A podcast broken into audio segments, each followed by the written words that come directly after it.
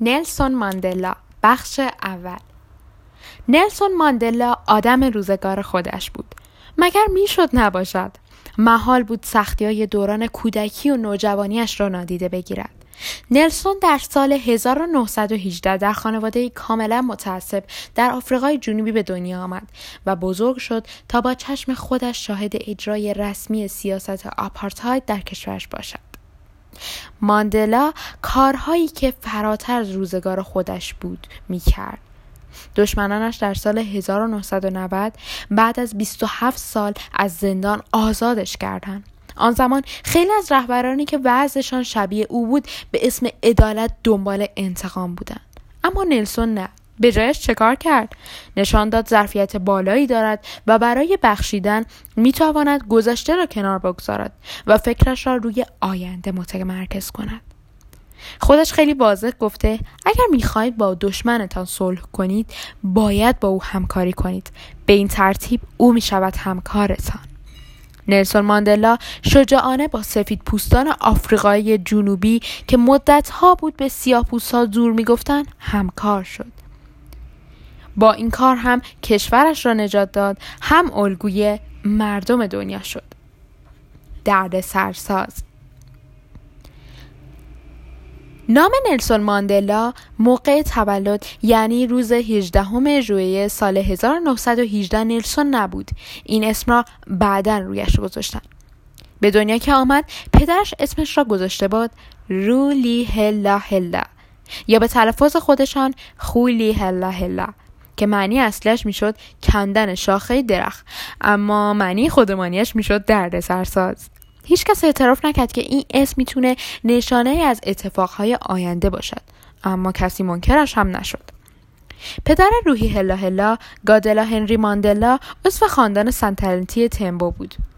شغلش مشاور دادن به مردم بود و همه بابت دیدگاه و تفکراتش به او احترام میگذاشتند روحی هلا هلا کوچولو با مادرش نوسکیفانی در امزو یا به زبان خودشان او موهزو زندگی می‌کرد اوموئزو روستایی بود کنار رودخانه امباشته که در ترانسکی جریان داشت و ترانسکی هم سرزمینی بود با تپه های کمشیب و دره های کم عمق که 965 کیلومتر از شهر بزرگ آفریقای جنوبی یعنی جوهانسبورگ فاصله داشت. اسم خانه آن در امزو کرال بود. کرال به مزرعه کوچکی می‌گویند که چند حیوان دارد و کمی محصولات کشاورزی و با محصولات این مزرعه میشه یه خانواده را اداره کرد. پدر روحی هلا هلا مرتب با آن کرال میآمد و به آنجا سر می‌زد ولی هر بار چند روز بیشتر نمیماند. وظیفه شناسی گادلا هنری باعث می‌شد بیشتر وقتها از خانه دور باشد. گادلا سه زن دیگر و چندین فرزند داشت که باید ازشان مراقبت می‌کرد. گادر هنری چهار پسر داشت و روی هلا هلا کوچکترین پسرش بود. به خاطر همین کسی زیاد به او اهمیت نمی‌داد. در آن زمان بوهی های آفریقایی بخشی از امپراتوری بریتانیا بودند. اولین بار مستمر نشین های هلندی در سال 1652 به آفریقای جنوبی آمده بودند و سفرشان فقط برای بازی در آنجا نبود. آمده بودند که بمانند و در طول 150 سالی که آنجا بودند با قبیله های محلی جنگیدند تا بالاخره این قبیله های کنترل منطقه را از دستشان گرفتند. ولی دوره پیروزی قبیله های محلی کوتاه بود. در دهه 1800 سربازها و اولین مهاجران سلطه‌جوی بریتانیایی در آفریقای جنوبی ساکن شدند. و همین باعث شد شروع جنگ های پشت سر هم اتفاق بیفتد تا اینکه در آخر بریتانیا در سال 1902 به پیروزی رسید. هشت سال بعد آفریقای جنوبی کمی مستقل شد اما همچنان در حاکمیت بریتانیا باقی ماند و نوادگان بریتانیایی و هلندی ها سفت و سخت کنترل آنجا را به دست گرفته بودند. بریتانیایی ها و هلندی ها همه چیز را کنترل می‌کردند حتی زمین های افراد بومی را و اینکه بومی ها کجا زندگی کنند چه آموزشی ببینند و چه شغلی داشته باشند همه این چیزها با سختگیری زیاد کنترل می‌شد. به بعضی سیاه پوستا که از بقیه هم نجاتهایشان قدرت بیشتری داشتند شغلای خاصی می‌دادند ولی هیچ کدام منجر به تسلط سیاه پوستان بر همسایه های سفید پوستشان نمی‌شد. البته که روحی هلا هلای کوچولو هنوز در این زمان از آن چیزها خبر نداشت.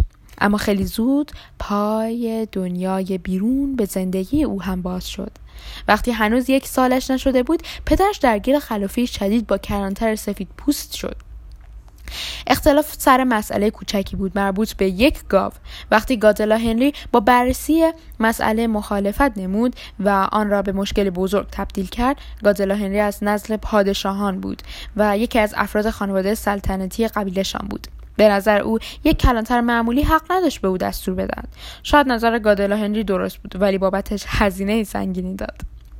سیاپوستا حتی اگر فرزند پادشاه هم بودند فقط با اجازه دولت که همه افراد آن سفید پوست بودند می توانستند قدرت را به دست بگیرند دولتی ها خوششان نمی آمد ببینند کسی اقتدارشان را زیر سوال می برد. آن کلانتر با گادلا هنری برخورد تندی کرد و مقدار زیادی از املاک و ثروت او را تصاحب کرد. این تصمیم برای هر کس که مثل گادلا هنری فکر می‌کرد پیام روشنی داشت. یکی از چیزهایی که کلانتر تصاحب کرد کرالی بود. که روی هلا هلا و مادرش در آن زندگی می‌کردند طبق قانون آن زمان آنها حق نداشتند سر این تصمیم بحث و جدل کنند. تنها کاری که می‌توانستند بکنند این بود که از آنجا بروند. پایان بخش اول.